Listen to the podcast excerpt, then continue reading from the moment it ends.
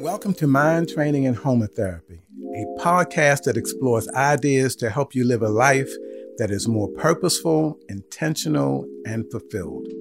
I am your host, Dr. Henry Gregory, and I thank you for tuning in.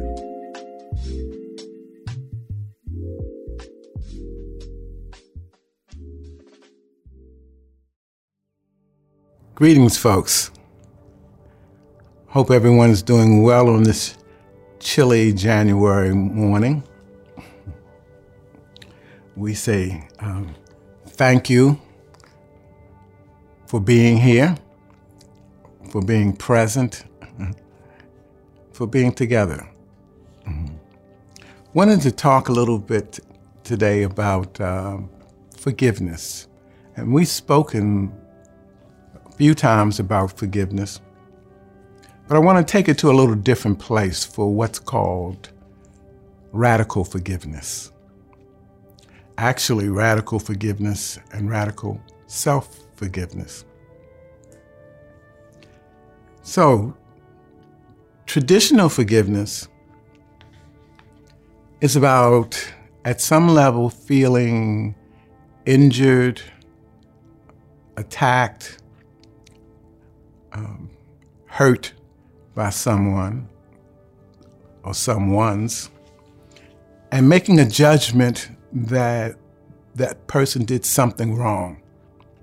That person did something wrong um, that has uh, compromised or cost you in some ways.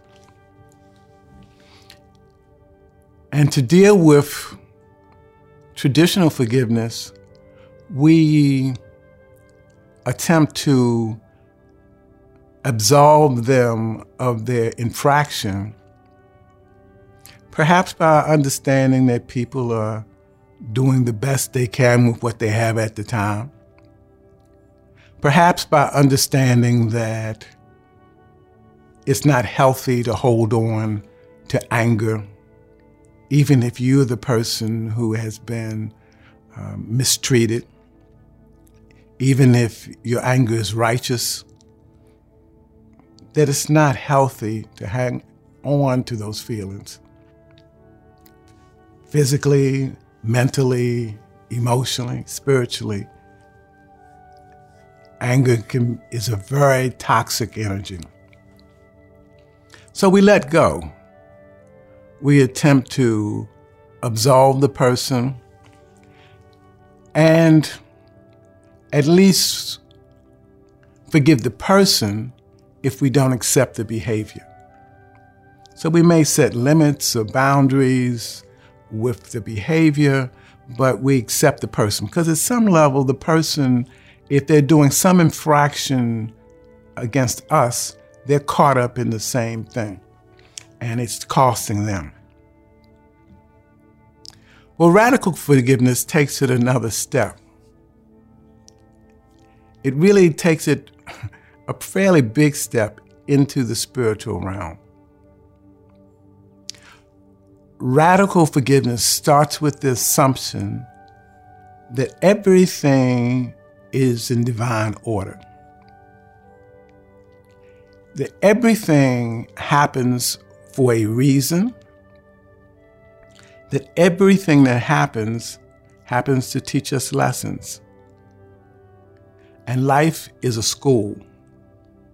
So at any moment, we are either being a teacher or a student. My late wife used to say all the time that we are all continually teaching each other or learning from each other. So when we look at radical forgiveness, we say everything is in, in divine order. And as such,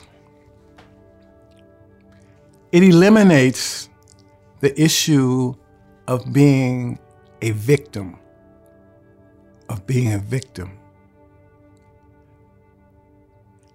This attitude of victimhood really sabotages our sense of agency, of personal power, of uh, ability to manifest our desired destinies when we get caught up in victimhood.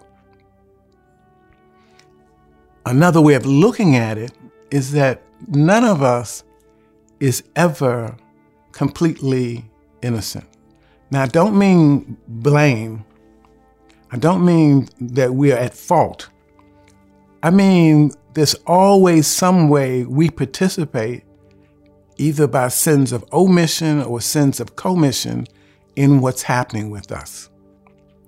And when these intrusions, when these uh, incidents happen that hurt us to get our attention, at some level they are happening to get our attention so we can learn a lesson and move forward in a more healthy way.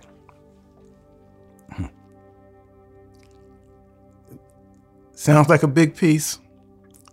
It can be a big piece because in so many cultures, subcultures, this issue of victimhood really has a subtle but very powerful presence.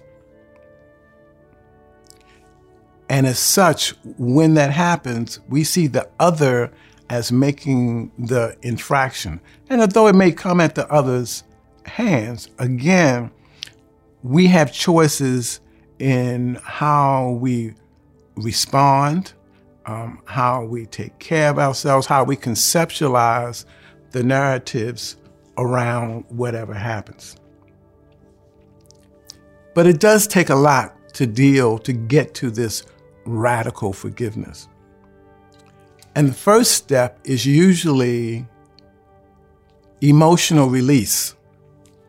When some kind of infraction comes through neglect, abuse, attack, or whatever, it brings up a lot of emotions. The emotions can be intense, can be overwhelming. And it may take a little time to release those emotions. It may take some active, intentional um, behavior in order to release the, those emotions. You know, because they can get stuck in the body very easily, and we've talked about that, and become um, disorders or whatever.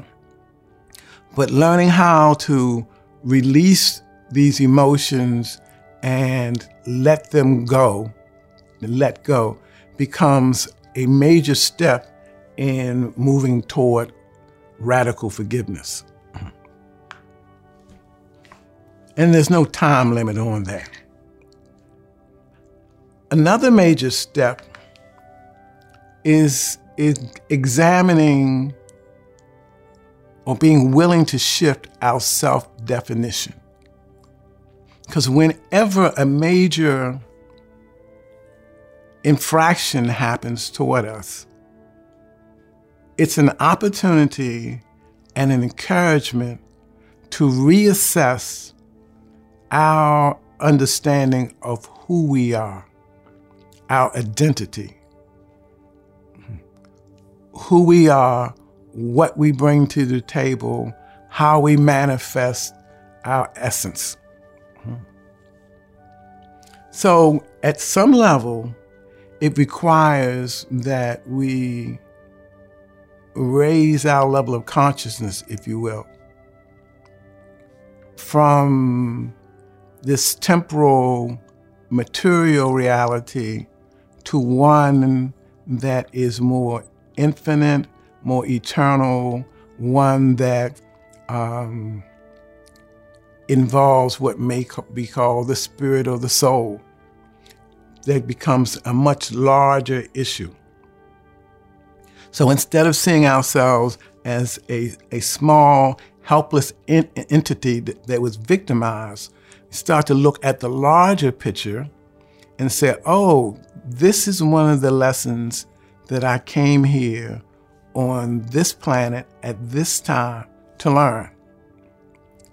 Uh, some disciplines even say that some of the agreements to go through some of the things we go through were made before we even came to this planet.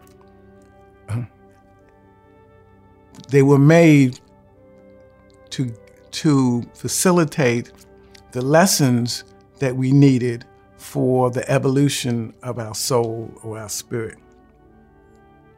So, at some level, it requires our openness to look at ourselves in a larger context so we can get past the material designations of victimhood, of powerlessness, and move toward a more universal consciousness that says, um, I am here to learn and I am a participant, and there's always something that I can do to better my situation.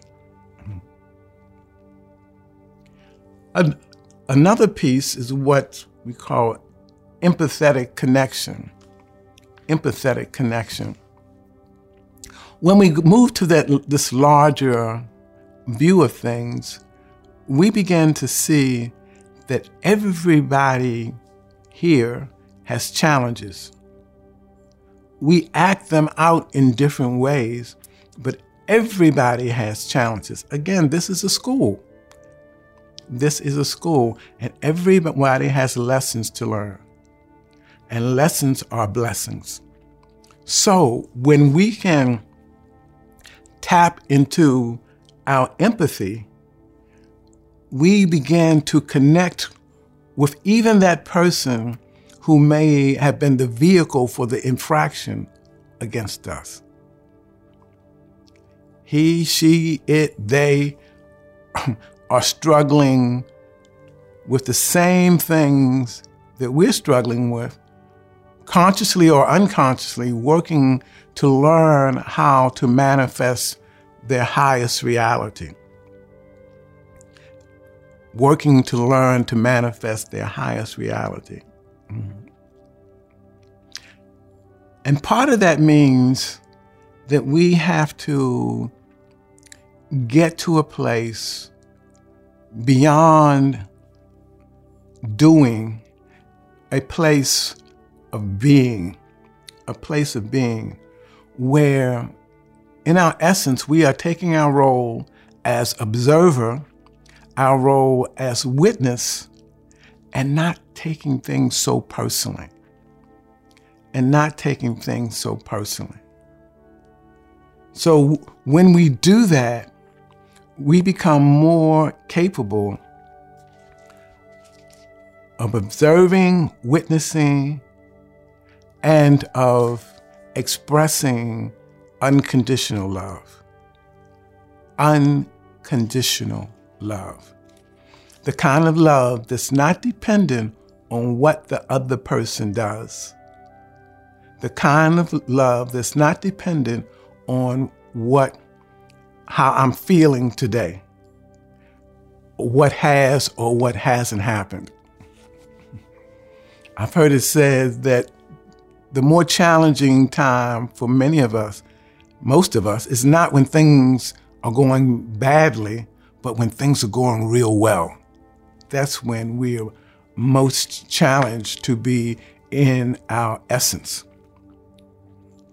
So, this issue of being able to give unconditional love and to see life, see reality as, in the largest sense, that things are happening that need to happen to get our attention so we can grow through them. So we can grow through them. It's the diff- to me, it's the difference. It's like being a child. You know, if you're a child or you're an infant, you know, you just dealing with whatever is present in your life, and somebody else is taking care of you and providing you with what you need and whatever. Much of your reality com- comes from external care or and how that happens. But as we grow, as we grow, the challenge is we become more intentional, more self determined, more grounded in our own ability to manifest as we choose to. As we choose to. And again, when we are looking at this issue of radical forgiveness, we're taking charge of that process and taking it out of the hands of other people, taking it out of their narrative and saying, I am moving for a narrative that sees this in terms of the lessons, in terms of what can facilitate growth, understanding, and assist me in um, developing my, resilience, my fortitude, my higher understanding of life and existence. So again, I, am seeing things as being in order, being intentional, and providing a service to me. So even though on one level there may be pain, there may be intrusion, there may be hurt, on a deeper level, on a deeper level, it is a gift. It is a gift. It's like it's like going to the gym. If you go to the gym and you're not picking up anything that has resistance to it, you don't develop any muscles. But if you're picking up weights that have some resistance to them, the more you pick them up, the stronger you become. Life is the same way. The stronger the challenge, the more life is saying to you, you are capable. You have within you the ability to handle and to grow through whatever is going on. So, radical forgiveness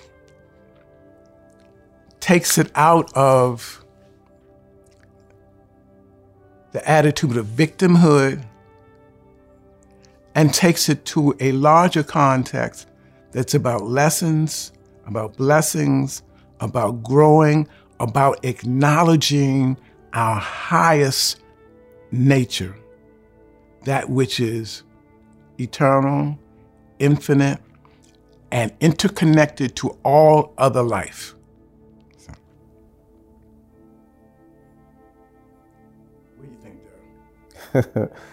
I, I, think that I connect um, to all of that in a very direct and strong way. Um, I think that my main comment is that I've learned that forgiveness is a practice.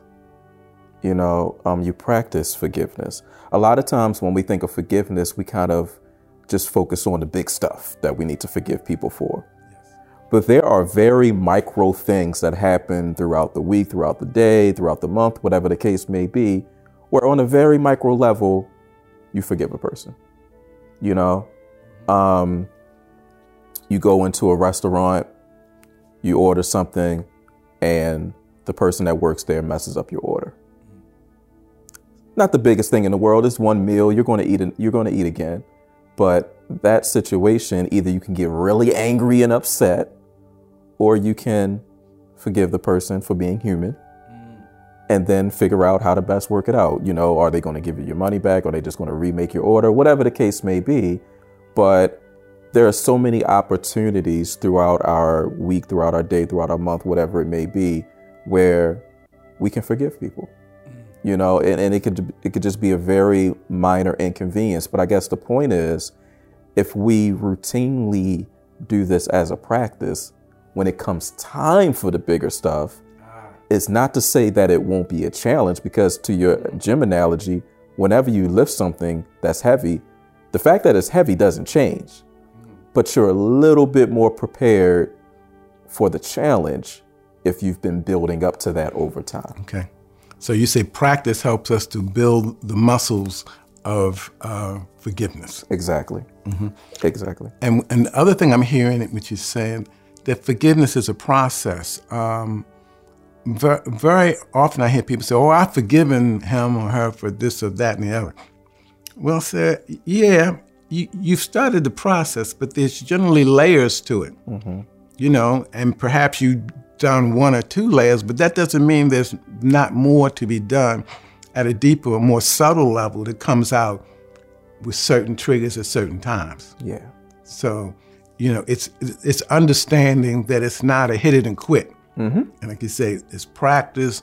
It's an ongoing um, process. Yeah. And and and with, you know, with most things, as with most things, it has more to do with the work that we're doing on ourselves. And what do I mean by that?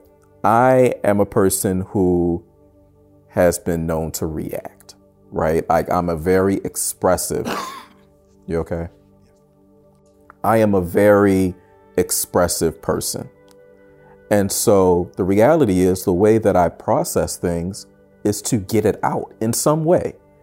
Now the question becomes how do I get this out in a healthy way so that it, it doesn't become an impediment to what, you know, is most healthy.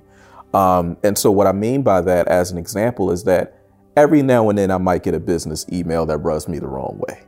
You know, there, there's some poor communication going on, some unreasonable expectation, whatever the case may be. And because I'm human, I can have a moment where I'm frustrated.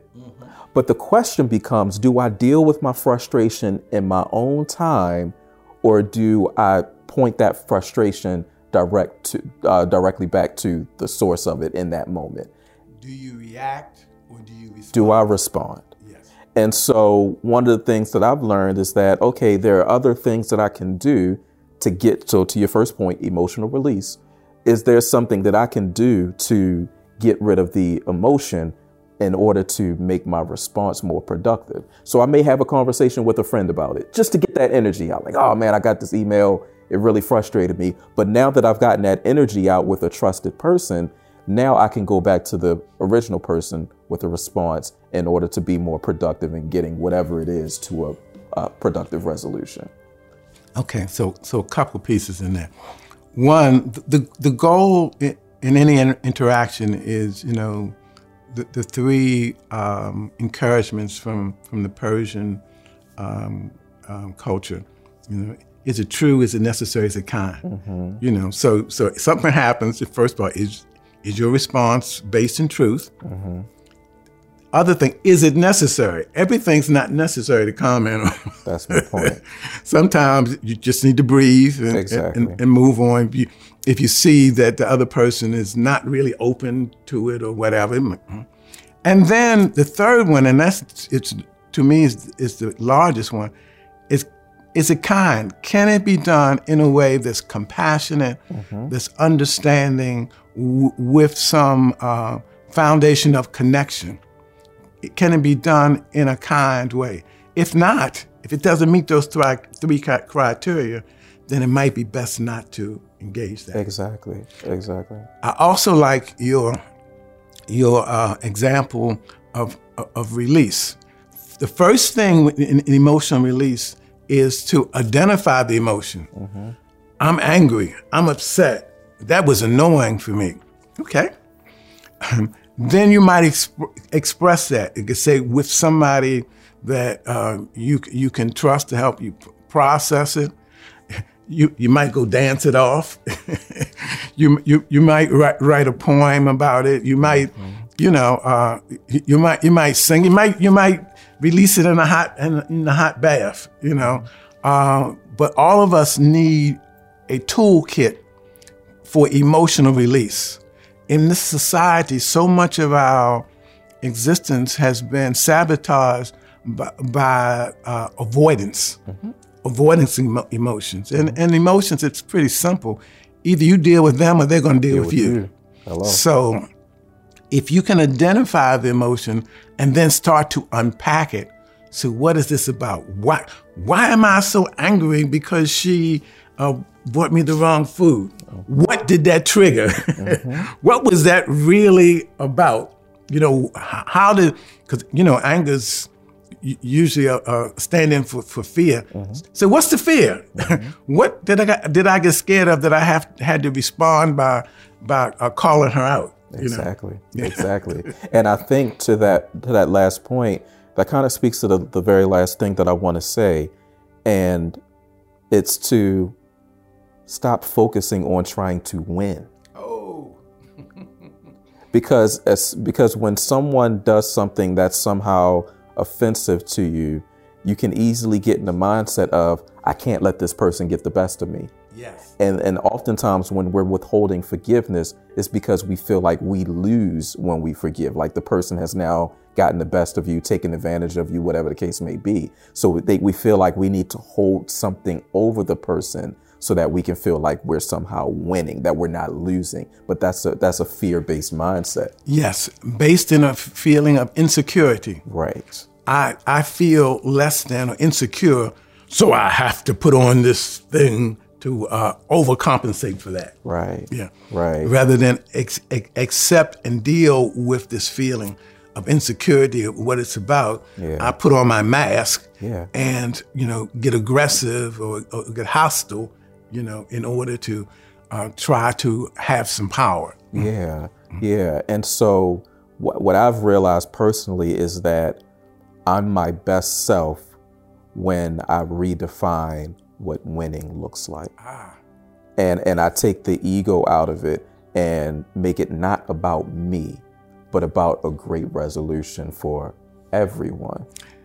You know, I've been watching um, tennis. You know, I played Right. I played competitive tennis for about 50 years. And I'm, I'm watching these, um, particularly these young sisters come back, and they're saying, My goal is just to have fun. You know, I'm taking off all this pressure about winning and whatever. And I remember playing, and I was, I was, I, was, I had some skills at some point. Um, but, you know, it was more, I enjoyed hitting a good shot mm-hmm. more than I did winning. Mm-hmm. Of course, I didn't win all the time that, doing that, but you know, it felt good. Mm-hmm. That's that's a big that's a big piece. When we enjoy the process, you know, we can we can enjoy the journey as opposed to being caught up in the outcome.